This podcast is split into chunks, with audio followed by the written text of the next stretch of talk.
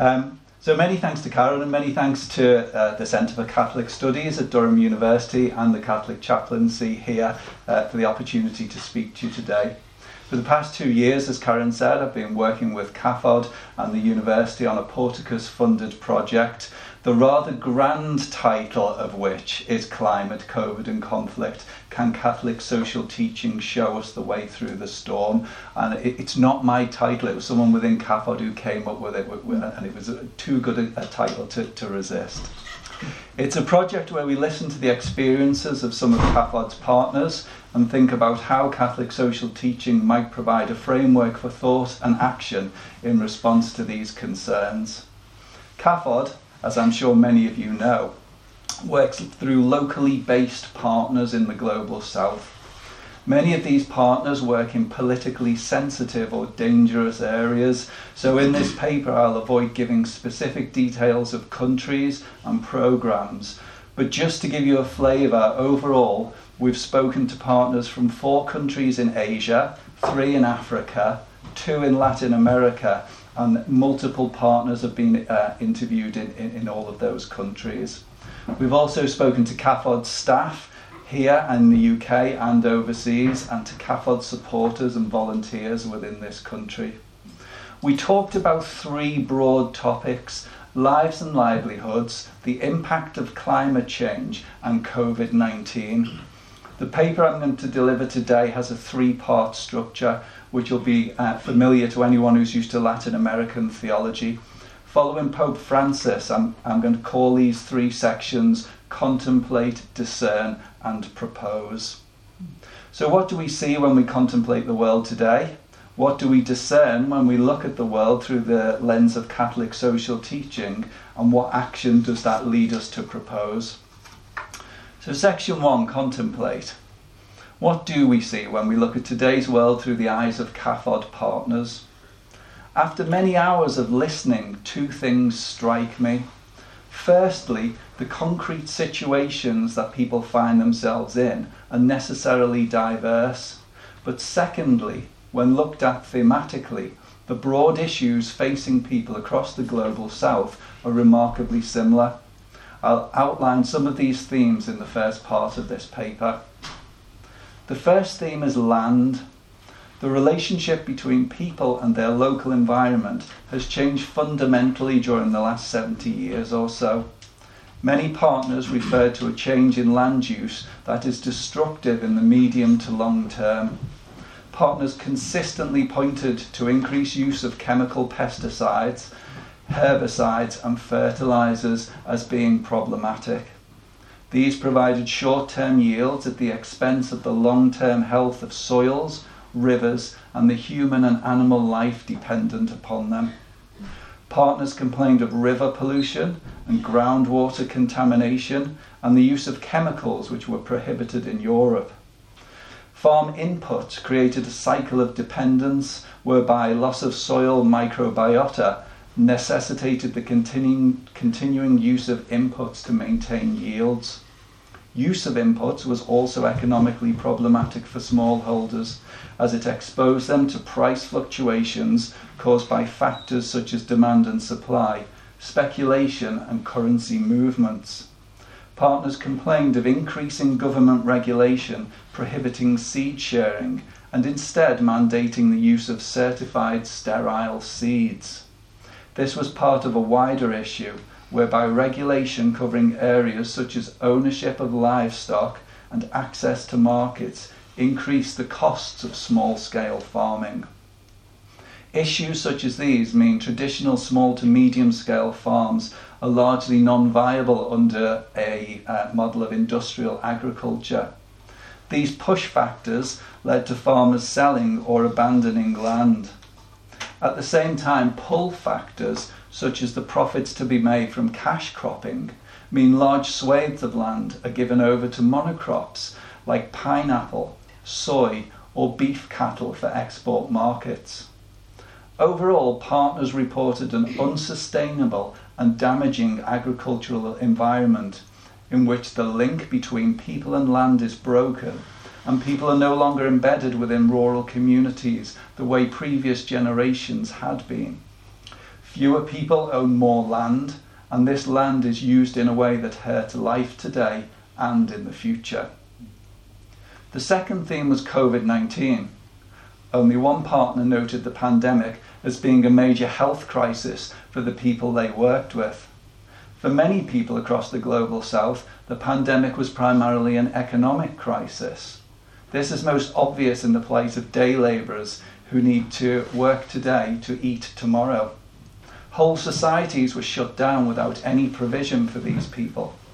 The closure of markets also affected farmers and market gardeners whose produce was left to rot. Inevitably, partners reported food shortages and price rises affecting the most vulnerable. Many partners were extremely clear that the issues were not localized, but rather it was a flawed global economic model that the pandemic exposed. Long supply chains just didn't work under pandemic conditions. Centralized food distribution and export led sales broke down. Fertilizers, pesticides, herbicides, and seeds all became scarce. In addition to hunger, many partners reported mental and spiritual health issues, including experiences of isolation, depression, alcoholism, and gender based violence. The theme of a flawed global economic model was widespread. Partners' critiques can be grouped into two main areas. The first is that the global economic system is inequitable. The second, that it is unstable. That the system is inequitable has long been established beyond reasonable doubt. For example, in 2022, Credit Suisse were reporting that the top 1% of individuals owned 46% of the world's wealth, and the bottom 50% owned less than 1%. Partners reported to us the experiences of those at the bottom of the wealth pyramid who struggled to survive from day to day. Partners' reports of the effects of the instability of the global economic system were also striking. Those without a reserve of savings or assets were exposed to enormous difficulties by issues such as imports affected by currency fluctuations, trading in commodities, inflation, a parallel dollar economy in some countries, and middlemen who pass on price rises but not price falls. Partners reported serious and continuing gender inequalities as the norm. Many of these have been exacerbated by the pandemic. Gender based violence was widely reported. Some men took out their frustrations of being forced to stay indoors on women. Physical violence and rape were reported, along with an increase in unwanted pregnancies. Partners reported the cultural expectation that women continue during the pandemic in the dual role of housekeepers and providers of basics like food and fuel. Financial difficulties caused by the pandemic were sometimes ameliorated by the gains for, from supplying girls for child marriage. Where the opportunities for education were limited, the norm was always to educate male children. Migration was also a similar theme, a significant theme. Almost all partners reported a high level of migration in their contexts. This was often people moving from non viable rural communities to urban centres. These incomers would find themselves living in slum areas and eking out a marginal existence in the informal economy. In addition, localised conflicts often resulted in large numbers of internally displaced persons. There was also much movement between countries. This was for a mixture of reasons. Many people fled conflicts, but equally, there were many economic migrants whose families survived on the remittances sent back home. Forming a pervasive backdrop to these themes was the relentless climate breakdown.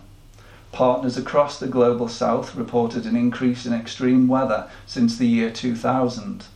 Soil degradation was a concern in many areas, both because of farm inputs and also climate factors such as salination from sea level rises or loss of topsoil due to deforestation and rainwater runoff. Fish stocks were so poor that small scale fishing was largely non viable. Partners reported an increase in pests, the most dramatic of which were the globally reported plagues of locusts in East Africa in 2020. The difficulty in surviving day to day meant that poorer people were reported as unconcerned by their own impact on the environment. Widespread tree cutting for charcoal, cutting, uh, cutting for cooking, heating, and animal enclosures was reported, as was the burning of plastics in urban environments. Some partners reported the environmental damage caused by mining in their areas. Open casting left many areas of land unusable and polluted previously potable water. The final theme that can only be mentioned briefly is war. War is all consuming. Partners in those areas where there was conflict necessarily saw everything through this lens. Even though they faced many of the issues I have already described, the immediacy of the conflict and the resulting trauma was so great that it eclipsed everything else. In addition, the invasion of the Ukraine took place during the interview phase of the project, and the resultant rises in energy and food prices exacerbated many of the issues partners were already facing. Contemplated through the eyes of CAFOD's partners, we see a world writhing in anguish. Everywhere there are people on the move, fleeing war, famine, poverty, and doing so against the backdrop of a denuded ecosystem and collapsing climate.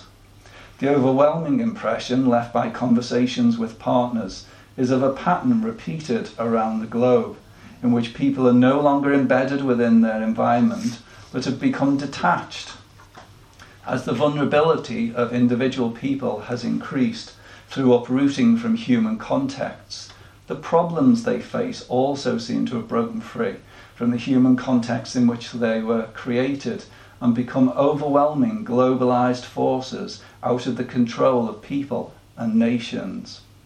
These forces have swept the globe in a series of paradigmatic catastrophes since the beginning of this millennia and dramatically increased in frequency since 2020. The financial crisis of 2008, the 2020 COVID 19 pandemic, the locust plagues and wildfires also of 2020, the 0.67 billion people facing hunger or famine in 2023, and the Third World War fought piecemeal, as Pope Francis calls it. One partner summarised the global situation somewhat laconically as we are moving from periodic crises to a protracted crisis.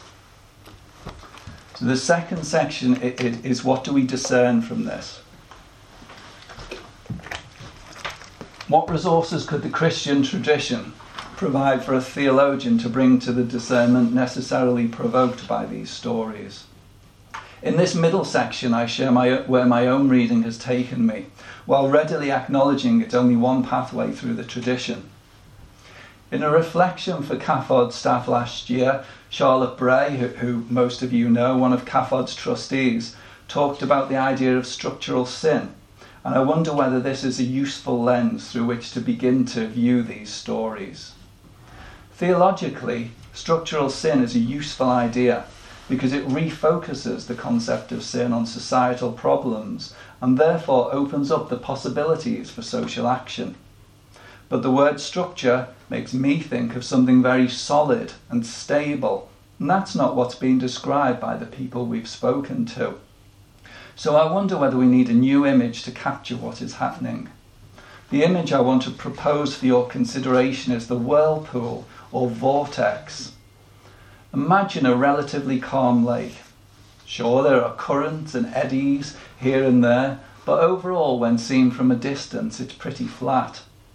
This lake is a metaphor for the sort of stable, economically marginal, but viable subsistence communities once found everywhere.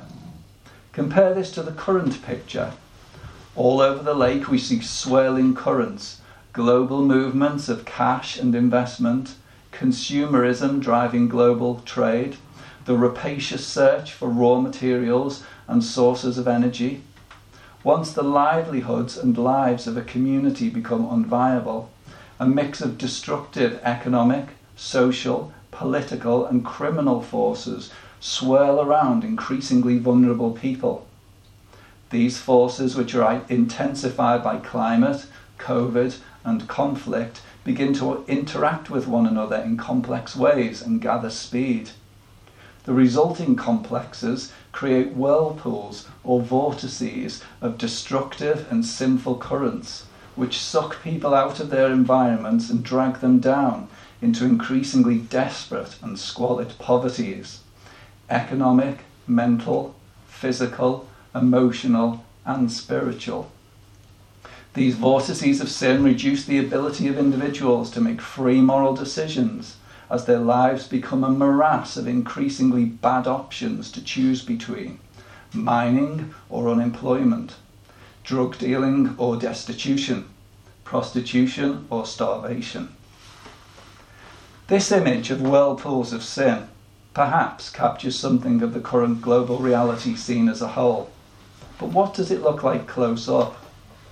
In his History of Debt, David Graeber talks about the material objects that we have in our homes. He asks, Who first looked at a house full of objects and immediately assessed them only in terms of what he could get for them in the market? Surely he can only have been a thief. For thieves, material objects have no intrinsic value. What they really want is for the objects to be broken up and commodified, converted into cash, because cash has no history and can be accepted anywhere, no questions asked. Although not writing within the Christian tradition, Graeber's analysis is useful for the light it shows on concerns expressed by theologians about how the human person is understood. For example, contributing to Catholic social teaching's rich analysis of labour relations, John Paul II in 1981 warned that the worker should not be seen as an instrument or a tool of production because the worker was a subject and not an object. My suggestion is that we see in CAFOD's partners' stories the outworking of the objectification of human beings. When people are detached from their communities by vortices of sin, they lose their history, their uniqueness, and become fungible, interchangeable. Tools to be used in the mining industry, mules to carry drugs across the border, bodies for sexual pleasure. For mine owners, drug barons, and the sex industry, people have no intrinsic value. What they really want is for communities to be broken up into commodified individuals with no history who can be accepted anywhere no questions asked. Why might this be happening? Idolatry of money is sometimes suggested as a root cause. The underlying reason why the Bible warns against idolatry is that idols are not neutral and inert. When we invest them with our worship, they begin to have a curious power over us. Looked at in this way, the idolatry of money is a proximate cause of the fungibility of people in today's world we have become like what we have valued, what we have invested with our spirit, what we have loved. Can we look at the climate crisis in a similar way? Often our analysis of climate breakdown relies to a greater or lesser extent on causality. Put crudely, we emit too much carbon and the planet reacts badly. But the Bible never presents a deterministic world. Instead, it presents a creator and a creation, the vine and the vine dresser, the clay and the potter. Yet by the third chapter of Genesis, it also describes the fall, and from then on, God's providence is always set against the backdrop of a fallen humanity. Applying the idea of the fall to the climate crisis seems straightforward. Humans have fallen, so humans sin. Their sinning includes polluting the environment. We are the cause, and we see the effects in nature. But perhaps it's not so simple. In the end of the modern world, Romano Guardini describes something rather more subtle. His description is important and worth quoting in full. Quote, the moment that energy or matter or a natural form is grasped by man, it receives a new character. No longer is it simply a part of nature, it has become part of the world surrounding man, which is man's own creation the thing of nature becomes involved with, even partakes of human freedom. In so doing, it partakes of human frailty. It has become ambivalent, carrying a potential for evil as well as good. So if we find that nature has become ominous and distant, perhaps it's not simply a case of the estrangement of humanity in the environment, but rather a partaking by the environment in the estrangement of humanity from being itself. Put crudely, if when nature glances our way, it doesn't see the image of God described in Genesis, but something that looks like an idol, fungible, and having no intrinsic worth, why should nature not rebel against us in exactly the same way that we have rebelled against God? And maybe we can take this one step further. The Bible tells us that an idol has no objective existence. Its only power is that which we have invested in it. What then is this power and where does it come from? In Laudato Si, Pope Francis issues a corrective to what he sees as a misreading of the Genesis injunction to dominate the earth, teaching instead that the intention was that we till and keep the garden of the world Yet if Genesis asks us to till the garden of the world, we must first create it. For the ancient Israelites, the world was no Eden. Rather, they were hemmed in on all sides by wilderness. In this context, perhaps dominating the earth was felt to be synonymous with dominating the wilderness, a chaotic place of dark forests and desert wastes in which there lurked much that was hostile to humanity. Seen in this way, what was really being dominated were the chthonic forces felt to be at large in the earth, a rather more bracing task than a spot of gardening. Unfortunately, our conspicuous success in dominating these forces in the world at large has not been matched by our getting a grip on ourselves. Guardini suggests that the power with which we dominated the wilderness has now turned on us and got the upper hand he gives us the option to look at this psychologically. If we did, we might say that the unconscious, through ruling much of our psyche, is therefore ruling much of the world. Alternatively, he offers us the explanation provided by the Bible and the constant tradition of the Church.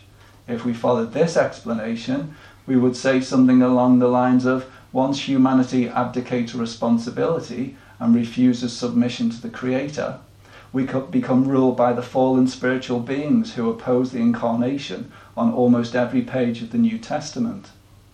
Either way, Guardini's conclusion is that the chaos of the wilderness has sprung up once more in the least expected of places, in the midst of that power by which we dominated its external manifestations so successfully. If this analysis does not immediately give us a roadmap for what to do next, it does at least indicate what not to do. In Laudato Si, Pope Francis suggests that at its root, the current ecological crisis has been caused by the unbalanced and unhealthy way we have embraced technology. He calls this the technocratic paradigm. The classic work on the nature of technology is, of course, Martin Heidegger's The Question Concerning Technology. In this essay, he claims that technology is not an inert tool for human use. For example, in industrial agriculture, nature becomes stock in the accounting sense, a standing reserve, as Heidegger calls it, ready to be disposed of by us. This, he says, is the real danger, for we are a part of nature, so we become part of the standing reserve, the stock to be used in industrial processes. Technology reveals an enframing, concludes Heidegger. We are framed by it, caught, trapped, or imprisoned. There are some obvious similarities between Heidegger's analysis in this essay and Guardini. What we thought we had dominated, it turns out, dominates us. It also takes one step further the fungibility of people, who are now not only commodified, but also available to be stored up for future use. If Heidegger tells us anything, it's that the solution to the chaos, climate and otherwise, wrought by, by our domination of the world, by the technological paradigm, is certainly not more technology. The third section is propose. What can CST, Catholic social teaching, propose in the face of all of this? Perhaps the place to start is in a definition of CST itself. CST is a contextual and balanced tradition which seeks to chart a, a pragmatic path between current extremes while remaining open to transcendence and a completely other way of doing things. In Evangelii Gaudium, Pope Francis contrasts time and space. By space, he means the present moment of human history, a space in which we often feel limited and enclosed.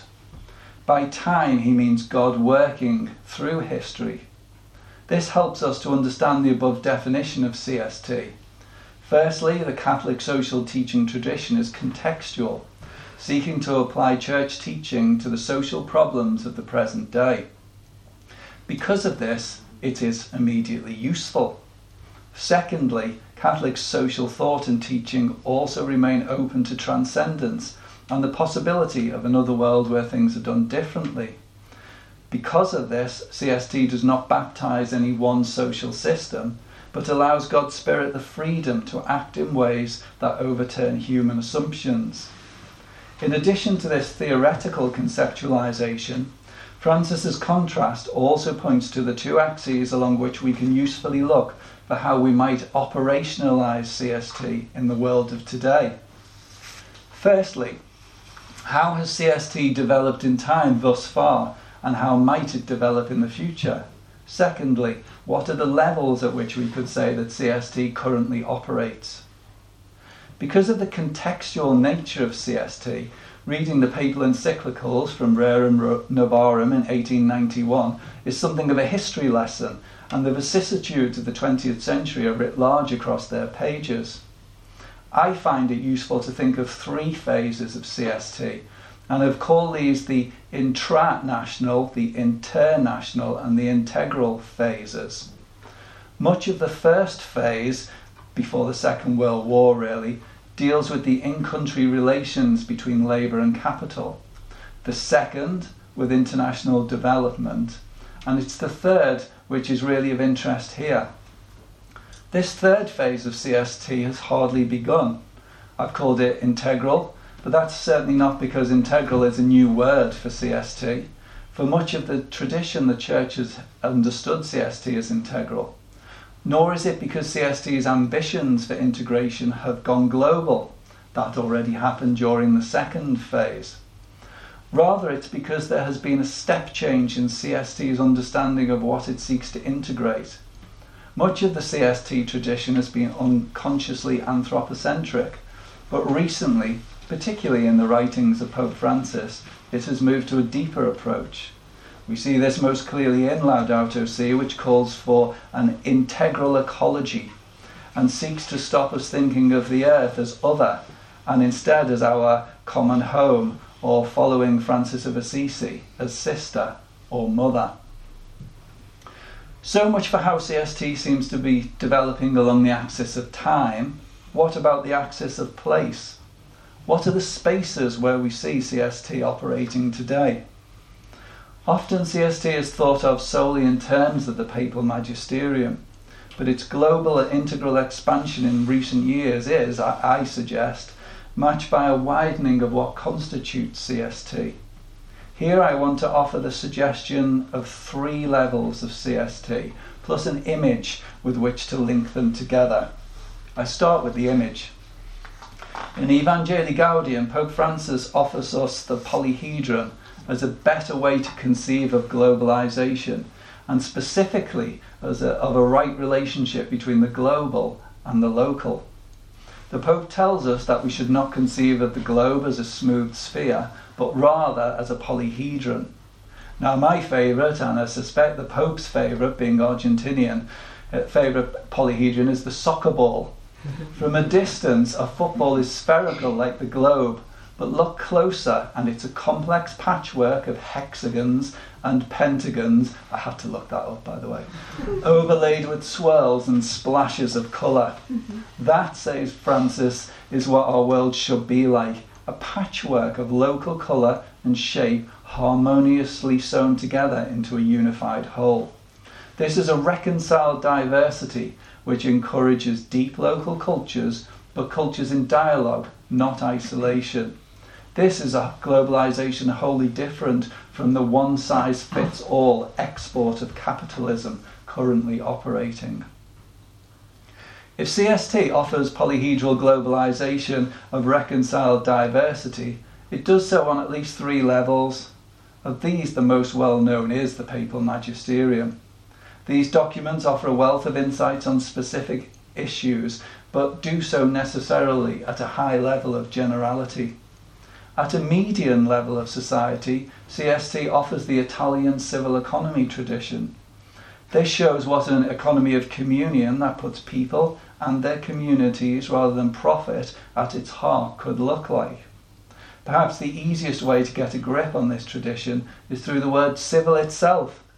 This conjures up the idea of civil society, the broad middle of society between government and individuals that includes a wide variety of organisation, like clubs and societies, trade unions and guilds, big charities like CAFOD, tiny little unincorporated charities running, say, a drop-in in their local centre. It also it conjures up the idea of being civil, being polite and courteous, not taking advantage of the other, but rather seeking the common good. Pope Benedict pointed us towards this tradition in the social encyclical he wrote following the 2008 global financial crash, Caritas in Veritate. And it's been taken forward by an organisation sponsored by the current Pope, the Economy of Francesco, a movement linking thought leadership, business, and civil society organisations. The civil economy tradition itself is locally rooted in Italy and so has a certain regional flavour. Its proponents, like Luigino Bruni and Stefano Zamagni, would be the first to admit it would look very different in other parts of the world. But the thing to take from it is the idea of the richness of organisation and groups in the layer between the state and the individual. Local churches also fit into this middle layer of society. A review of Bishops' Conference documents shows a movement from abstract and wide ranging teaching documents that proliferated in the 1970s and the 1980s to much more issue focused calls to action, which have prevailed since the year 2000. The Economy We Want by the Bishops of Zimbabwe is an interesting example. It used a qualitative methodology canvassing the views of many hundreds of citizens and synthesize these into specific proposals on employment, education, health, labour rights, persons with disabilities, infrastructure, and housing. Specific proposals were included under each heading. For example, under em- um, employment, the document makes four recommendations, including salary should be in line with the poverty datum line, consumer price index, and other economic indicators. This document shows the church actively working against a structurally sinful economy in a specific and localized way. The final of our three levels of CST we could call the grassroots. In his 2015 speech to the World Meeting of Popular Movement, Francis tells us not to expect a recipe for change from the Pope because no such thing exists.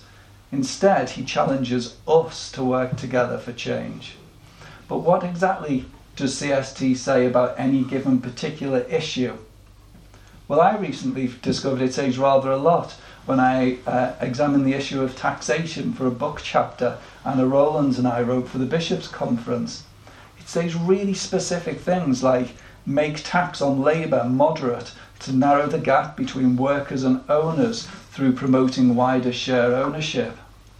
It says rich countries should accept higher taxation to help poor countries. It says that supposedly private profit should pay for the public infrastructure that it's dependent upon for those profits.